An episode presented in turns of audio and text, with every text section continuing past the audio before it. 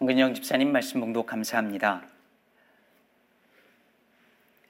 2004년 알렉스라는 6살 된 아이가 아빠와 함께 차를 타고 가다가 큰 사고를, 교통사고를 당합니다.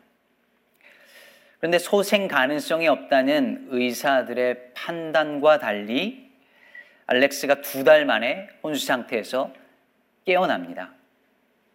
그리고 놀랍게도 이 알렉스가 자기가 혼수 상태에 있는 동안에 천국을 보았고 천국에 갔었다라고 증언을 합니다. 사고가 나던 순간에 천사들이 자기의 아빠를 이렇게 차 밖으로 옮기는 것을 보았다고 말하기도 했고, 그리고 천국에서 예수님을 만났다고 말하기도 했습니다. 알렉스의 이야기는 점점 유명해졌고 2010년에는 음, 아버지와 함께 책을 썼어요. 천국에서 돌아온 소년, The Boy Who Came Back from Heaven 이라는 저 책이 쓰여졌고 한국에서도 미국에서도 아, 베스트셀러가 되고 영화로도 만들어져서 아, 아주 유명해진 책이었습니다. 그런데 몇 년 전 이 알렉스가 충격적인 고백을 했습니다. 그 책의 내용이 다 거짓말이라는 것이었습니다. 자신은 천국에 간 적도 본 적도 없었다라고 말을 했습니다. 심지어 그런 이야기를 했을 때 자기는 성경을 읽어본 적도 없다고 고백했습니다. 그럼 왜 그런 거짓말을 했던 걸까요? 그냥 천국에 갔다 왔다고 하면 관심을 받을 수 있을 것 같아서였답니다. 근데 여러분, 이런 식의 천국 간증, 천국을 봤다. 죽었다가 깨어났다. 근데 천국을 봤다. 내가 환상 가운데 천국을 봤다. 이런, 이런 천국에 대한 관, 간증들은 많은 사람들의 관심을 끕니다. 왜 그럴까요? 천국에 대해서 대부분의 살, 사람들이 잘못 이해하고 있기 때문입니다. 천국이 저 우주 넘어 어딘가에 완성된 형태의 그런 우리가 상상하는 그 천국의 모습이 있고 그 다음에 우리가 죽어서 거기를 가는 걸까요? 그게 예수님께서 가르치신 성경에서 말하고 있는 천국 혹은 하나님의 나라일까요? 오늘 본문 말씀은 사람들이 하나님의 나라에 대해서 어떻게 오해하고 있는지를 보여주는 말씀입니다. 20절에 보면 바리새인들이 예수님에게 하나님의 나라가 어느 때 임하나이까? 라고 묻습니다. 여러분, 왜 바리새인들은 예수님에게 하나님의 나라가 어디 임합니까? 라고 묻지 않고 언제 임합니까? 라고 물어보았을까요? 어디 임하냐는 것은 사실 이 바리새인들의 질문거리가 되지 않았기 때문이죠. 할 필요가 없는 질문입니다. 왜냐하면 하나님의 나라는 당연히 이스라엘에 임한다고 믿고 있었으니까요. 이들이 생각하는 하나님의 나라는 독립된 국가로서의 이스라엘이었습니다. 즉 로마의 통치로부터 해방되어서 다윗이 왕으로 다스리던 그때 이스라엘 나라처럼 회복되는 것이었습니다. 근데 예수님께서 그들에게 말씀하시죠. 하나님의 나라는 그렇게 볼 수 있게 임하는 것이 아니라고 하십니다. 다시 말해서 어떤 세상의 정부나 국가, 세상 국가의 모습으로 나타나는 게 아니라는 것입니다. 어떤 한 나라의 왕이나 대통령이 예수 믿는 기독교인이 되고 성경이 그 나라의 헌법이 되고 공무원은 전부 다 기독교인이 되고 아이들은 학교에서 수업 시작 전에 주기도문을 외우고 찬송을 부르고 종국에는 모든 시민이 다 기독교인이 되는 그런 기독교 국가가 되면 그게 하나님의 나라가 임한 것인가? 아니라는 것입니다. 하나님의 나라를 그렇게 생각한다면 그것은 예수님이 말씀하신 것처럼 성경을 오해해서 하나님의 나라를 오해하는 것입니다. 바로 그런 오해 속에 있었던 바리새인들에게 예수님께서 하나님의 나라는 너희들이 생각하는 그런 국가가 아니라고 말씀하시고 이어서 21절에 이렇게 말씀하십니다. 또 여기 있다 저기 있다고도 못하리니 하나님의 나라는 너희 안에 있느니라. 하나님의 나라가 너희 안에 있다. 이게 무슨 말씀일까요? 사람들은 흔히 이 말씀을 하나님의 나라는 우리 마음 속에 있다. 이렇게 이해합니다. 천국은 우리 마음 속에 이루어지는 것 아닌가요? 뭐 대통령이 기독교인이든 아니든 난 관심 없고 기독교인이 정치에 왜 관심을 갖는지 난 이해도 안 되겠고 어차피 천국도 신앙도 다 내 마음의 문제인데 왜 기독교인들이 세상 일에 관심이 있는 거죠? 중요한 건 내 마음 속에 예수님을 모시고 내 마음의 천국이 이루어지는 것 아닌가요? 네, 천국이 우리 마음 속에 임할 수 있습니다. 그런데 여러분, 만약에 오늘 이 본문에서 예수님께서 하나님의 나라가 너희 안에 있다라고 말할 때 그 너희 안 이것이 너희 마음속을 가리키는 것이라면 문제가 발생합니다. 왜냐하면 지금 예수님은 바리새인들과 대화 중이시거든요. 그렇다면 지금 예수님은 바리새인들의 마음속에 하나님의 나라가 있다고 말씀하신 것일까요? 바리새인들은 예수님의 하나님의 나라를 부정하는 사람들이고 더군다나 이 앞에 누가복음 11장에선 예수님께서 뭐라고 하시냐면 바리새인들 속에 탐욕과 악독이 가득하다고 말씀하셨습니다. 근데 지금은 그들의 마음 속에 하나님의 나라가 있다고 하시면 뭔가 앞뒤가 안 맞는 것 아닐까요? 여러분 유심정토라는 말 들어보셨습니까? 불교 용어인데요. 마음 밖에는 딴 세상이 없으므로 극락은 결국 자기 마음 속에 있다라는 뜻입니다. 불교인들은 말합니다. 아, 마음 한 번 바꿔 먹으니 여기가 곧 극락이로구나. 기독교인들도 말합니다. 아, 교회 다니고 마음이 편해지니 이것이 곧 천국이군요. 여러분, 이게 성경이 말하는 그 천국일까요? 많은 기독교인들이 천국은 마음속에 이루어지는 것이라면서 우리의 신앙을 자꾸 내면화, internalize 하고 개인의 문제로 축소시켜 버립니다. 그래서 교회 오는 이유도 여러분 기독교인들의 교회 다니는 이유 number one은 언제나 마음의 평안 때문입니다. 교회 오는 이유도 마음의 평안을 위해서 오고 교회를 떠나는 이유도 마음에 상처받아서 떠납니다. 천국은 세상과 상관없이 내 마음 안에 이루어지는 것이라고 믿으니까요. 내 마음이 평안하고 내 가족들 마음이 평안하면 그것이 내가 신앙생활을 하는 이유요 목적이라고 생각합니다. 그렇지만, 그렇지만 여러분, 오늘 예수님께서 하나님의 나라가 너희 안에 있다라고 말씀하실 때에 그 너희 안은 누군가의 마음 속을 가리키는 것이 아니었습니다. 한 사람을 가리켜서 너의 마음 안에 하나님의 나라가 있다라고 말한 게 아닙니다. 오늘 너희라는 말은 복수입니다. 너희들 안에입니다. 그리고 그 너희들은 제자들을 가리킨 것이 아니라 바리새인들을 가리킨 말이었습니다. 그렇다면 하나님의 나라가 너희 안에 있다라고 할 때 그 말씀은 무슨 뜻이었을까요? 여기서 너희 안에 있다라는 말은요. in your heart 너의 마음을 말하는 게 아니라 among you 또는 in the midst of you 너희 가운데 있다, 너희 한복판에 있다. 라는 뜻입니다.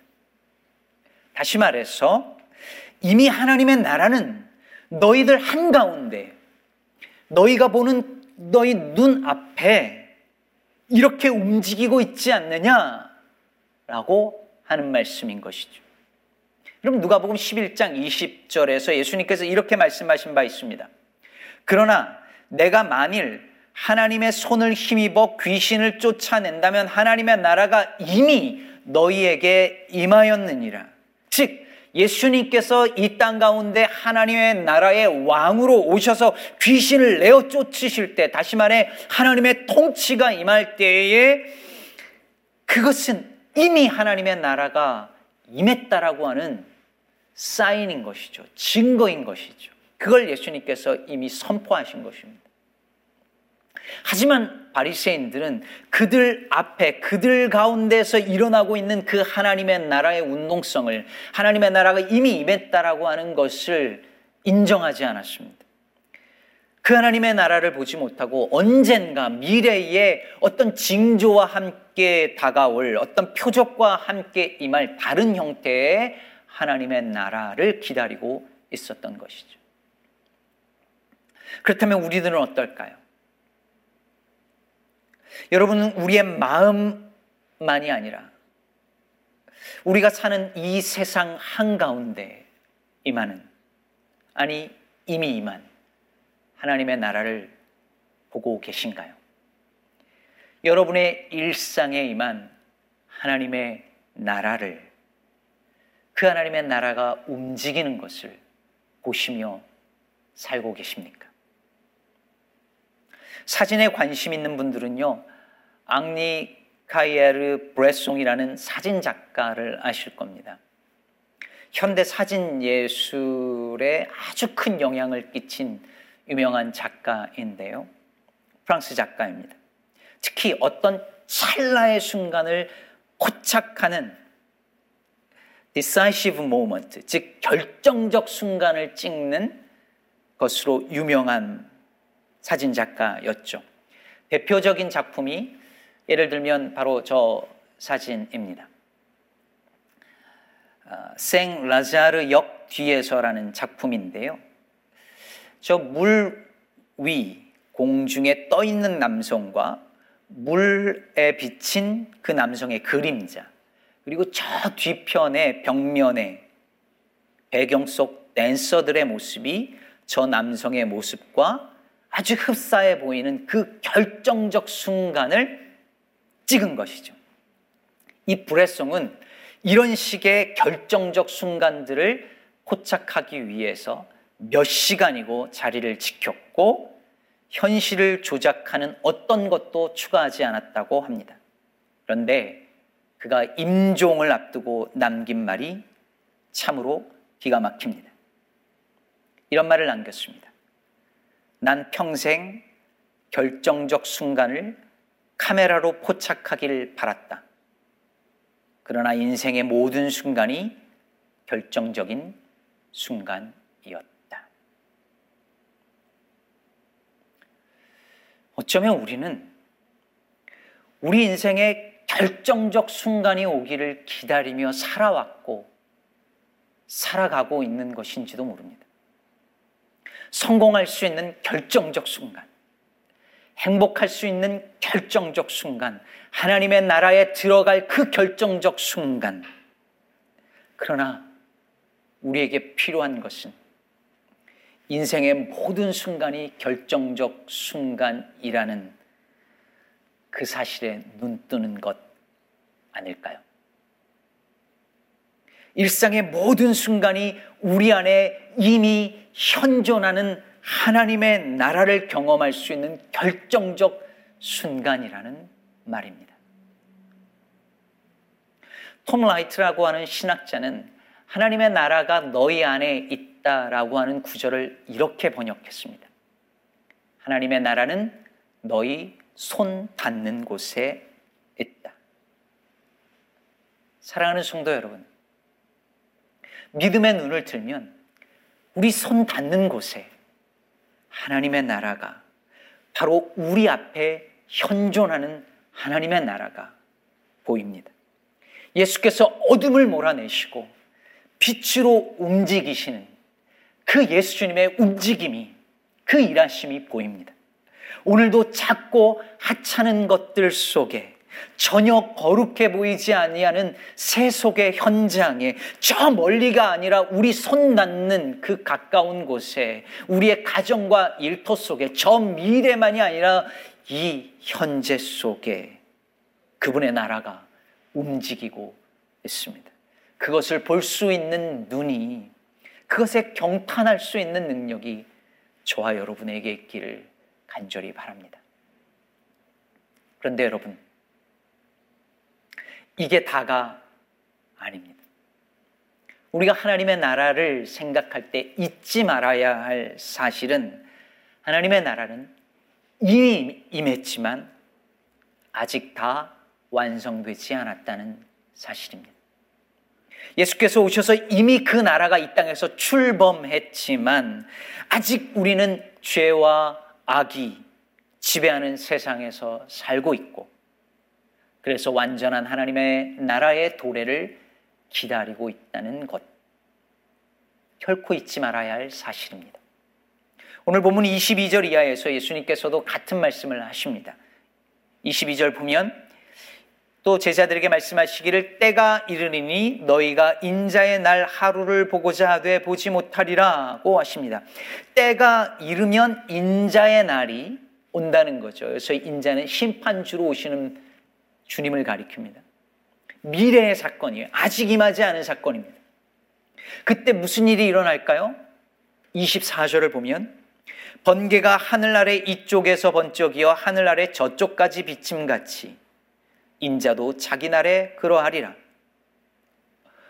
번개가 하늘 이쪽에서 비추고 저쪽에서 비침같이 이게 무슨 말일까요? 그날에 임하는 하나님의 나라, 그 인자의 날에 임하는 하나님의 나라는 여기 있다 저기 있다 하면서 어떤 특정 지역에만 임하는 것이 아니라 모든 사람이 온 세상에서 다 볼 수 있게 임하는 사건이라는 말씀입니다. 그리고 오늘 봉독하지 않았지만 26절에서 37절까지 그 인자의 날이 얼마나 갑작스럽게 급작스럽게 임하는지를 예수님께서 제자들에게 설명하시죠. 사람들이 일상을 살다가 갑자기 그날을 경험하게 될 것이라는 말입니다. 즉 먹고 마시고 결혼하고 잠을 자고 맷돌을 갈며 일을 하다가 그렇게 평범한 일상이 계속될 줄 알았던 이들이 어느 날 심판의 날을 경험하게 된다고 말씀하십니다. 그런 일상을 살아가는 게 문제가 아니라 그 일상이 마치 이렇게 안전하게 영원히 이어질 것이라고 믿고 살지 말라는 경고인 것입니다. 여러분, 오늘은요, 우리가 이렇게 온라인으로 예배를 드린 지 딱 1년이 되는 날입니다. 작년 3월 15일, 그때 우리가 대면 예배를 중단하고 이렇게 낯선 형태의 예배를 드리기 시작했었습니다. 그때는 이게 이렇게 1년 이상 지속될 줄 누가 알았겠습니까? 아무도 예상하지 못했을 거예요. 평온하던 일상을 살아가던 우리에게 그 일상에 갑자기 코로나19가 침투해서 들어와 버렸습니다. 그리고 모든 것이 바뀌었습니다. 오늘 예수님께서 인자가 즉 심판주가 나타나는 날에도 그러할 것이라는 것입니다. 일상이 이어지던 어느 날 갑자기 침투에 들어올 것입니다. 그러니 깨어 있으라는 것이죠. 그렇다면 여러분, 우리는 오늘 말씀을 이렇게 정리해 볼 수 있을 것 같습니다. 우리는 우리 안에 이미 임한 하나님의 나라를 보고 즐길 수 있어야 합니다. 우리 일상에서 이미 임한 하나님의 나라를 경험하며 살아야 합니다. 그러나 그 일상이 전부인 것처럼 살아서는 안 될 것입니다. 일상에 파묻히면 안 됩니다. 아직 하나님의 나라가 다 이루어지지 않았으니까요. 그 때문에 여전히 이 땅에는 고통과 슬픔과 아픔이 존재하니까요. 마이클 프로스트가 쓴 일상 하나님의 신비라는 책에 보면요. 호주의 복음 전도자 존 스미스가 멜버른에 있는 한 고등학교에서 종교 세미나를 인도할 때 일화가 나옵니다. 일부 강의가 끝난 다음에 학생들에게 예수나 혹은 기독교 혹은 종교에 관한 무슨 질문이든지 써서 내면 앞에서 그 질문을 읽어준 다음에 강사가 답변을 해주는 시간이 있었습니다. 학생들이 질문을 써놓은 걸 읽는데 대다수는 기독교 신앙이 과연 믿을 만한 것인가? 라는 이야기들이었습니다. 그런데 거기에 이런 질문이 있었습니다. 제가 강간당했을 때 하나님은 어디 있었나요? 이 질문이 낭독되자 전도자 존 스미스는 대답을 하기에 앞서서 눈물을 흘리기 시작했습니다. 커다란 눈물방울이 그의 뺨을 타고 내려와 수염을 적셨고 그는 얼마 동안 말문을 열지 못했다고 합니다. 이 일화를 소개한 저자는 이렇게 썼습니다. 그 후에는 굳이 신학적인 답변을 할 필요가 없었다. 내가 강간당할 때 하나님은 어디 계셨나요? 답은 이미 그 커다란 눈물 방울 속에 있었던 것이다. 여러분, 하나님은 그 여학생의 고통 속에 함께 계셨고, 그 고통을 알고 함께 아파하는 이 전도자의 눈물 속에 계셨고, 그리고 그 전도자의 눈물을 보며 다 침묵했던 그 강의실 현장에 계셨습니다.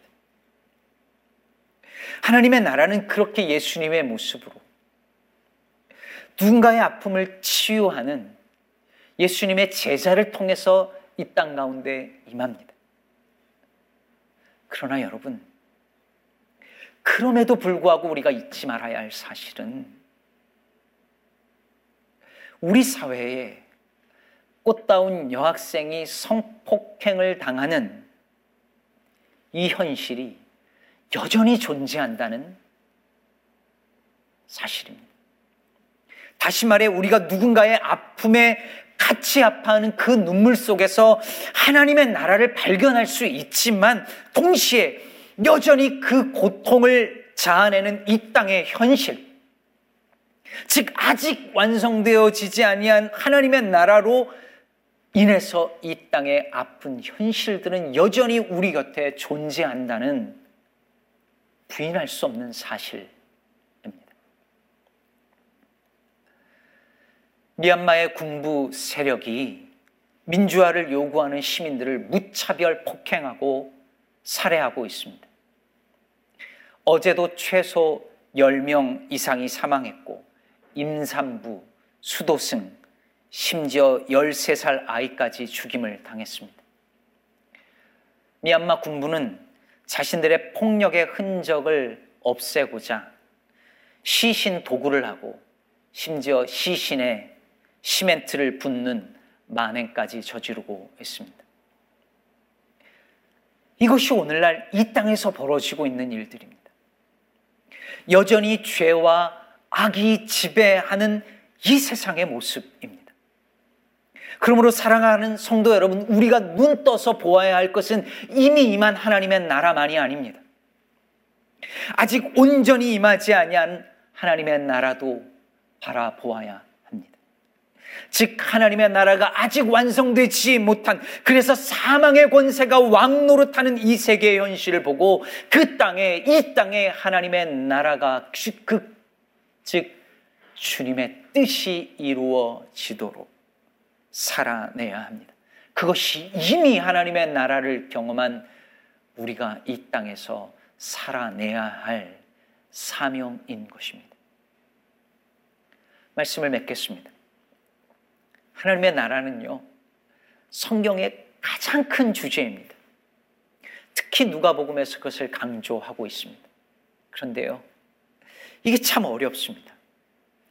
이미 임한 하나님의 나라만 강조하면 내 일상에 그냥 파묻히기 쉽고 아직 완성되지 아니한 하나님의 나라만 강조하면 이 일상의 소중함을 놓치기 쉽습니다. 이미만 강조하면 타인의 아픔에 둔감해지기 쉽고 아직만 강조하면 타인의 즐거움을 정죄하기 쉽습니다.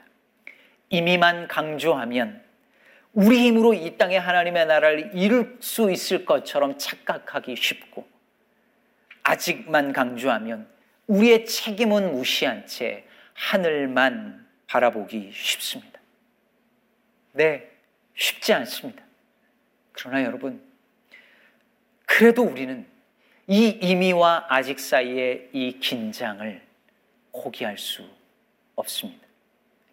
우리 안에 이미 있는 하나님의 나라를 풍성히 누리며 우리 안에 아직 없는 하나님의 나라를 기다리며 살아야 할 것입니다.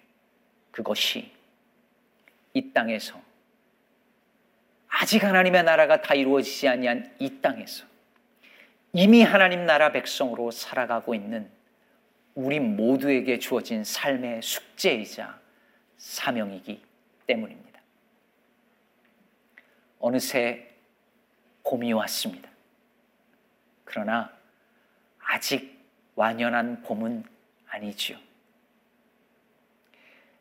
이미 온 봄을 풍성히 누리고 아직 다 오지 아니한 그 봄을 기다리며 살아가는 저와 여러분 되기를 주의 이름으로 축복합니다.